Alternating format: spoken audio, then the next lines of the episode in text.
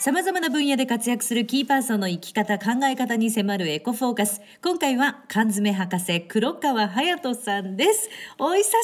りですどうもご無沙汰です。こんに ちは。出ましたこんにちはもうね黒川さんの缶を使った挨拶が一番好きですありがとうございます。感謝でございます。あー来たもう本当にお久しぶりでございましてでしたね。あの缶詰博士さんとして、まあ、一緒にイベントなんかに参加させていただいてたりしたんですけどもあの缶詰を探して世界をはいいろいろもう旅するぐらいいろんなとこ行かれたと思うんですけどはい。何カ国ぐらい行かれたんですか今まであ、あの実際に足を運んだのは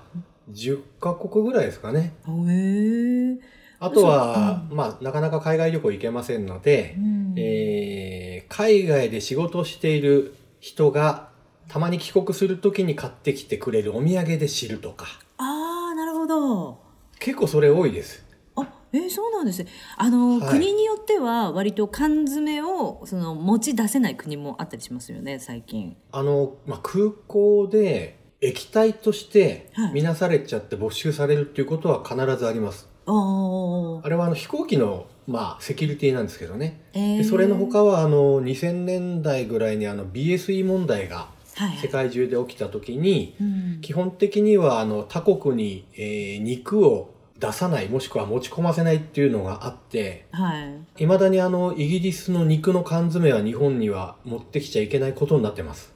そうなんですねえ。えあじゃあ逆に日本の肉の缶詰もイギリスに行くのはだいぶあのブラックかブラックに近いグレーぐらいらしいです。へえ、じゃあもう缶詰を通してその社会の食事情みたいなことも分かってくるってことよですくよね。わかります。へえはい。ここのとこでどうですか、まあ、国内のお話はちょっと後でお話伺うとして、はい海外でのその缶詰事情みたいなものって何か変化っうんてありましたか、えっとね、うんえー、3年前かなあのロンドンにちょっと取材に行ったんですけどええその時ですねあの現地の日本人といろいろスーパー回って、えー、分かったのは日本ってあのグルメ缶詰ブームっていうのがはいえー2012年ぐらいから起きてまして、ええええまあ、例えばあの国分さんが出している缶詰っていうねはいあのお酒のおつまみになる缶詰だけをひたすらもう、えー厚切りベーコンのハニーマスタード味とかええええムール貝の白ワイン蒸し風とか、まあ、そういうのを総称して今までの缶詰と違うということでグルメ缶詰って呼ばれてそれがムーブメントになったんですが。はいそれ日本独自のものすごい、あのー独特な文化だなと思っていたらその3年前のロンドンに行ったら実はロンドンでもええちょっとグルメ缶詰ブームが起こってたんですよ。へえはい、であええのスーパーに並んでたのが、えー例えばあのキャンベルのスープって大手がありますけど、はい、えー一緒に同行した友人曰くあこれ先週なかったけど新商品で出てるっていうキャンベルのスープが出てて。ええそれを見ましたら、ココナッツカルマなんちゃらスープ とか、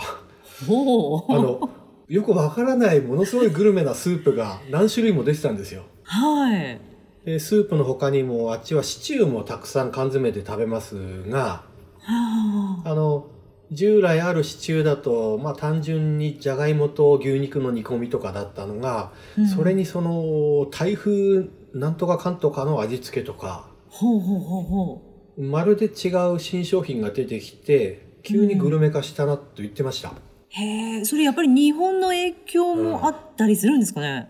あるんじゃないかなって僕ちょっと思ったんですよね、ええうん急にそういう動きが出たからおそらくそうじゃないかなと、でえースーパーの新しい商品が出てきたすぐそばに豆類の缶詰がいっぱいあってはいでまああのひよこ豆とかミックスビーンズとか、えええええーよく、まあ、豆の缶詰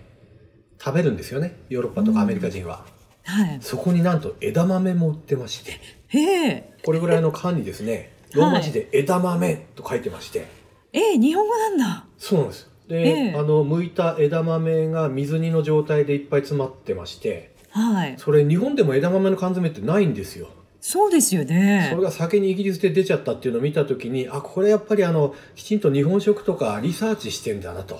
はあということは日本のグルメ缶詰ブームも見てんじゃねえかなと。うわというふうな推測ができました。ちょっと嬉しいですよね。 ねえそうなんですよ。はい。その世界で一番缶詰を食べ尽くしたであろう黒川さん的に、今まで食べた缶詰の中でこれはもうこれは素晴らしいというものって何かご紹介いただけます、はい。あの、タイで作られているバジルライスの缶詰。タイのバジルライス、はいご飯ご飯です。ええあの、タイ料理屋さんとかに行くと、まあちょっとピリ辛のバジルの風味が効いたパラパラっとしたはいはいはバいジルライスが出るんですけど、あれが缶詰に入ってまして、ええで、玄米でできてて、ほはい。あのーちょっとね、歯ごたえが結構あるんですよ、しっかり。うへえうんで、中はしっとりと、えー炊き上がってて、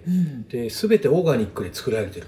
すごい、と。うん。玄米の畑も全部管理してて、うんえーまあそこの社長が、いやいや変 態、健康変態なるほどもねのすごいこだわるんですって。はいでもやっぱ美味しかったんですよ、自然な味で。はあで、あまりにも美味しいので、それもタイに行った友達がお土産で買ってきてくれて分かったんですけど、うんあまりにも美味しいので、あの、知り合いの食品輸入会社をやってる人に、輸入してくれとお願いして、はいそして1年間輸入してくれたんですけど、ええ全然売れないっていうことでやめちゃったんですよね。ええそん ななんで売れないんだろまあ、多分あの、ご飯物の缶詰自体のニーズがないんですよね、日本うは。はあそうか、うん、なんで缶詰でわざわざご飯なのっていう。まあ、炊きたてっていうイメージありますもんね、日本人ありますはよねそうなんですよ。でも意外にあのタイ米でしょちょっとタ日イ米です本のとは違うはい。タイ米って炊くの日本人ってあんま上手じゃないような気がするんですよね